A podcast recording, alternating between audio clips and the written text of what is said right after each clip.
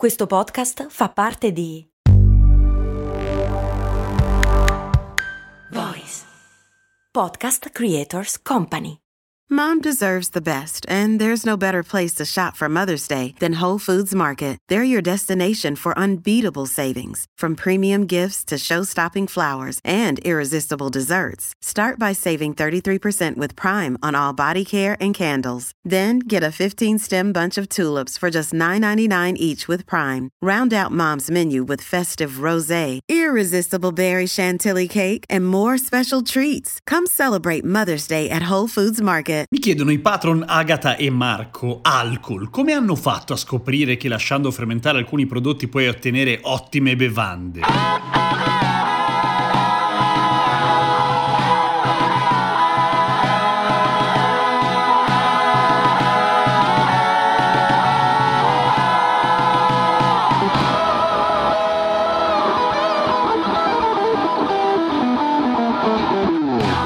Ciao, sono Giampiero Kesten e questa è Cose Molto Umane, il podcast che ogni giorno, sette giorni su sette, risponde alle vostre domande e ti insegna qualche cosa di utile, tipo quando cavolo è nato l'alcol. E per quanto riguarda l'invenzione o la scoperta più che altro delle bevande alcoliche, è un casino riuscire a raggiungere la vera origine, nel senso che probabilmente come un casino di altre invenzioni della civiltà umana è stato inventato un sacco di volte in un sacco di posti diversi, anzi, a dirla tutta, secondo gli antropologi, è stato inventato in ogni continente, a parte l'Antartide, in modo indipendente per i cavoli suoi. Anche perché l'invenzione o la scoperta più che altro dell'alcol o della fermentazione è piuttosto semplice, nel senso che è molto probabile che sia avvenuta assolutamente per caso, tipo notando che i frutti quando marciscono diventano tutto sommato buoni. Ma per cercare di essere precisi, le prime testimonianze, scoperte a loro volta andando a analizzare chimicamente i contenitori scoperti in insediamenti umani di 9000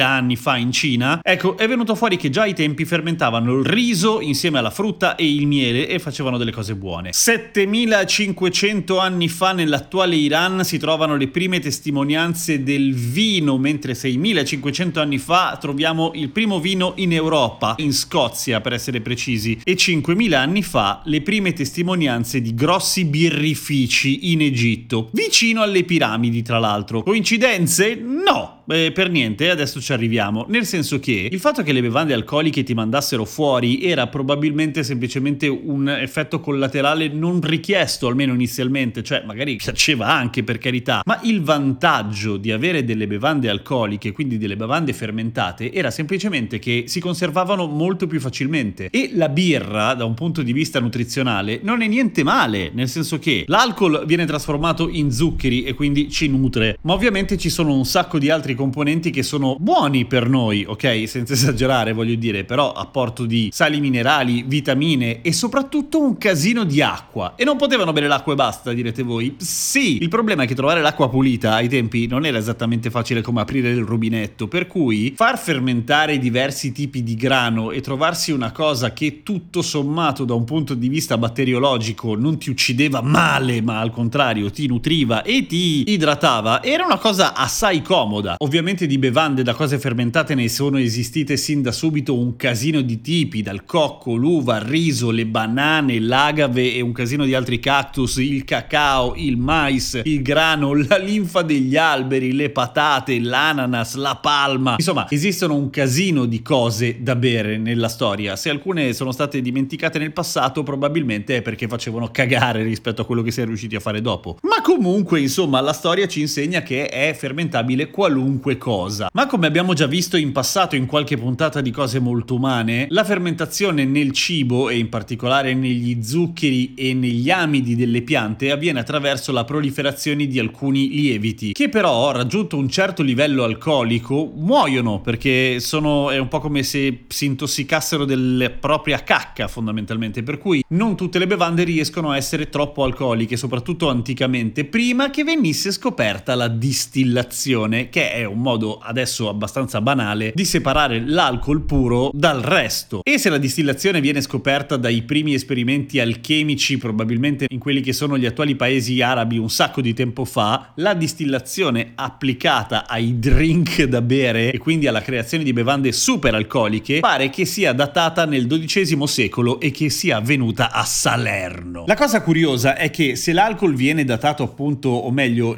la fermentazione volontaria dell'essere umano, o meglio, da parte dell'essere umano. Ah, ecco, mi sembrava. Viene datata 9000 anni fa, appunto. C'è un altro dato interessante che riguarda invece i primati, che 10 milioni di anni fa subiscono una virtuosissima mutazione genetica del gene ADH4 che gli permette di digerire molto più velocemente, 40 volte più velocemente rispetto a prima, l'alcol etilico, che è il, appunto l'alcol che beviamo noi. Anche perché di alcoli ce ne sono tantissimi, solo che gli altri sono tossici e ti ammazzano male. E a questo proposito vi consiglio di ascoltare il bel podcast Metanolo degli amici Matteo Liuzzi e Nicolò Martin. Ma cos'è? Ti pagano sti qua? Fammi capire. Mm, no, in realtà no. Che racconta lo scandalo del metanolo negli anni 80 in Italia, ma quella è un'altra storia, ma ve lo consiglio appunto. La mutazione dei primati di quel gene lì ha permesso anche a noi molto tempo dopo di riuscire a bere l'alcol, sintetizzarlo, non morire e poterci ubriacare, anche se appunto bisogna farlo un, un po' responsabilmente. Oggi, se facciamo finta che tutti gli abitanti della Terra bevono roba alcolica, ecco, il nostro consumo a testa sarebbe di 7 litri di alcol puro all'anno. Eh, eh, non, non, non, è poco se tenete conto di quanta gente non beve al mondo.